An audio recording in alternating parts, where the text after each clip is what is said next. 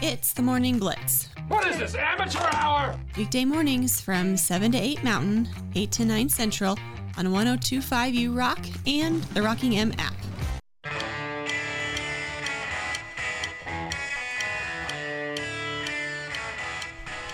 Continuing here on a Monday program. Thanks for tuning into the Morning Blitz. As always, love to hear from you through our text line, 785 899 22. Number part of the Morning Blitz here on a Monday, January the 29th. We're going to have a high of 59 today, currently 33 degrees outside your door as we get going here on the last partial week of January and the full and the, and the start of February. Hard to believe, but we are almost going to be crossing off the first month of 2024. Before we know it, Christian, we will be through into June. I can almost guarantee it. I can guarantee it. We'll be, we'll be right there. It's the years just, the days are long, but the years they fly. It's amazing how quickly it goes sometimes. All right, let's move on here to our weekend losers. Christian, where are you going with losers of the? Where who is your loser of the weekend? Or do you even uh, have a loser? Because if I- not, I've got a nice big one. I do. 'Kay. I, I know you have a big one, and not only because of that, but also because I don't really have like a huge loser. We can fly through mine real quick. Uh, it's the Colby boys basketball team, and I don't think they're quite deserving of this loser. Um, I, I hate to kind of put them in this spot, uh, but they have now lost three straight ball games. Uh, after starting the season eight and two, they are now eight and five. Here's the thing, and here's why it's not that much of a loser. I say right after I put them in this category. Uh, all of all of them are explainable. Lost to number one Beloit, the undefeated top ranked team in the state. Then to number two Goodland, the second ranked team in the state on back to back games, on back to back days. Those are very much explainable losses where you look back and you say like all right we fought pretty hard. We lost to the two best teams in the state in less than 24 hours we'll take According it. to rankings. And yes. then- okay. according according to of course of course i mean how else would you rank them other than with the rankings I, I like I said. I- and anyway, go ahead. then you lose on friday to holcomb who is on an absolute heater right now They're they hot. are yet They're so hot oh right my now. gosh, they're they're cooking. They're cooking with gas. Saw it in person. They are as good as we kind of thought they were based on what we saw on paper. Uh, and they have yet to lose at home.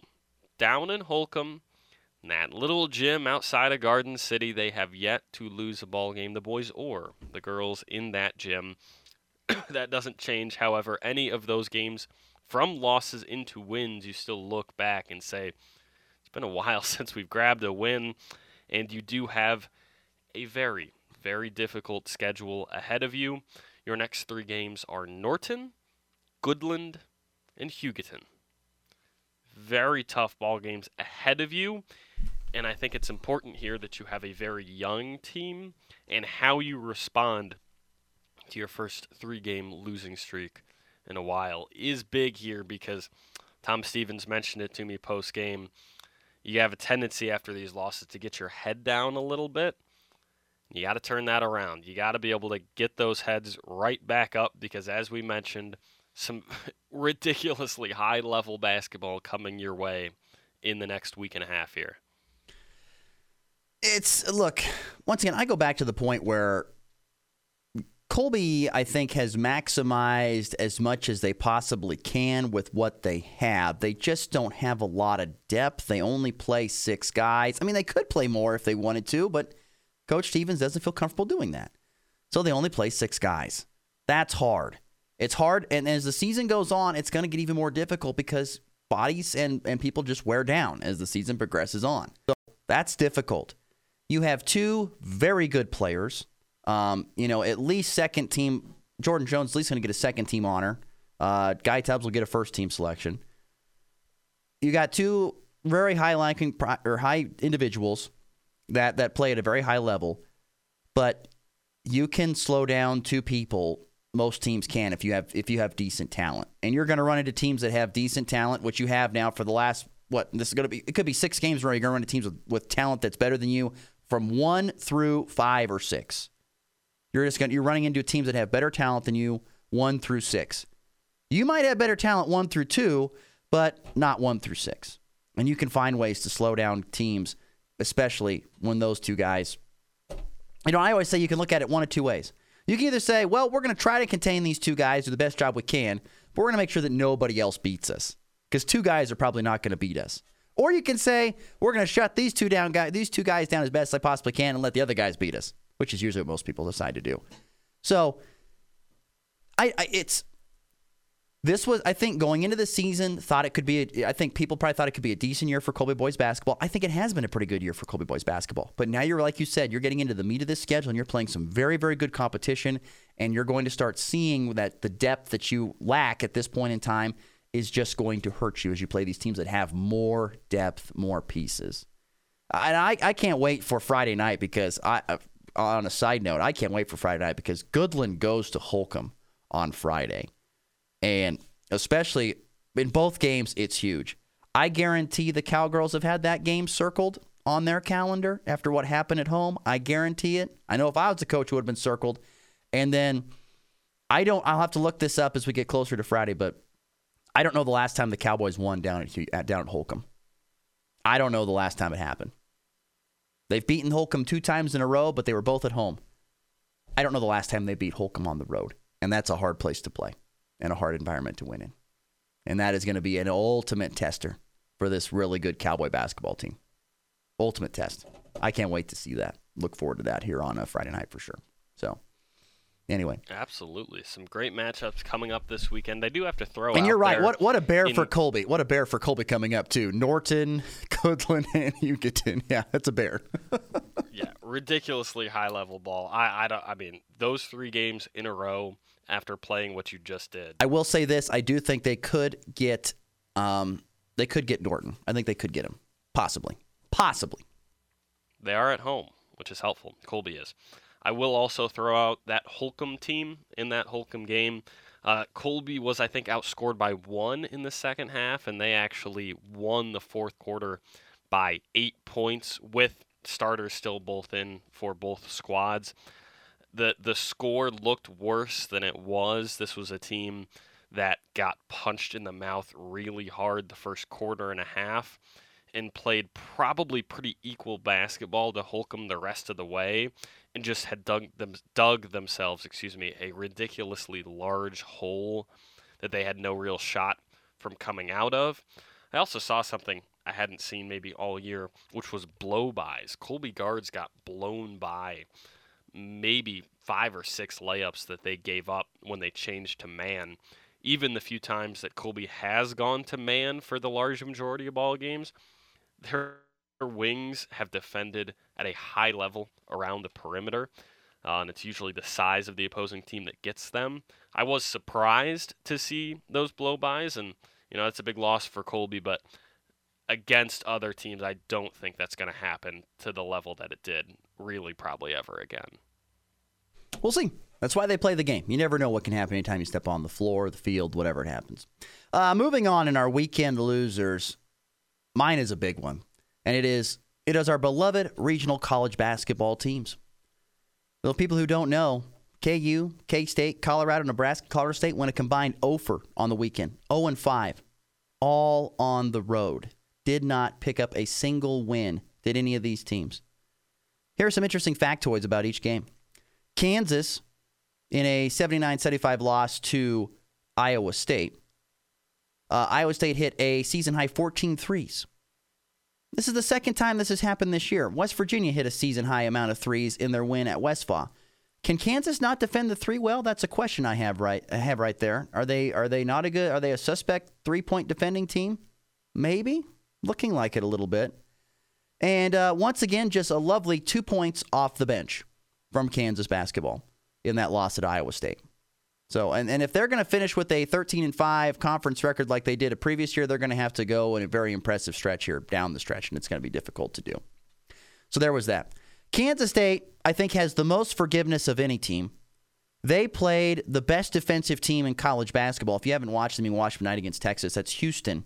Uh, as the Wildcats fell on the road, I mean, they got blitzed from the tip. Uh, it was it was over. Um, they lose, uh, what was it, 74 52 at number four, Houston. but I learned something that I cannot wait to use more in my life and in broadcasting and in regular life. Uh, coach Sampson, head coach, Kelvin Sampson, head coach of uh, Houston. And I had never heard this before, but I absolutely love it. He said, "When you when you do the Holy Trinity, you can win a lot of basketball games." Do you know what the Holy Trinity of basketball is, according to Coach Kelvin Sampson, who, by the way, just won his 750th game in that victory over Kansas State? The Holy Trinity. Uh, I know a Holy Trinity, not the basketball. no, the basketball Holy Trinity. Defend, rebound, and don't turn the ball over. the Holy Trinity of basketball. If you defend, you rebound, and you don't turn the basketball over, you win a lot of basketball games. That was the quote. He calls it the Holy Trinity. I thought that was great. That was great. And so they did that very well against Kansas State. And Kansas State gets a little bit of pass. That was on the road, a very tough fourth ranked team, and a little bit of a pass there. One of the teams that does not get a pass is the Nebraska Cornhuskers, who, by the way, if people tune in and watch them, you know what they remind me of? They remind me of a middle aged team at the Y. That's what they remind me of.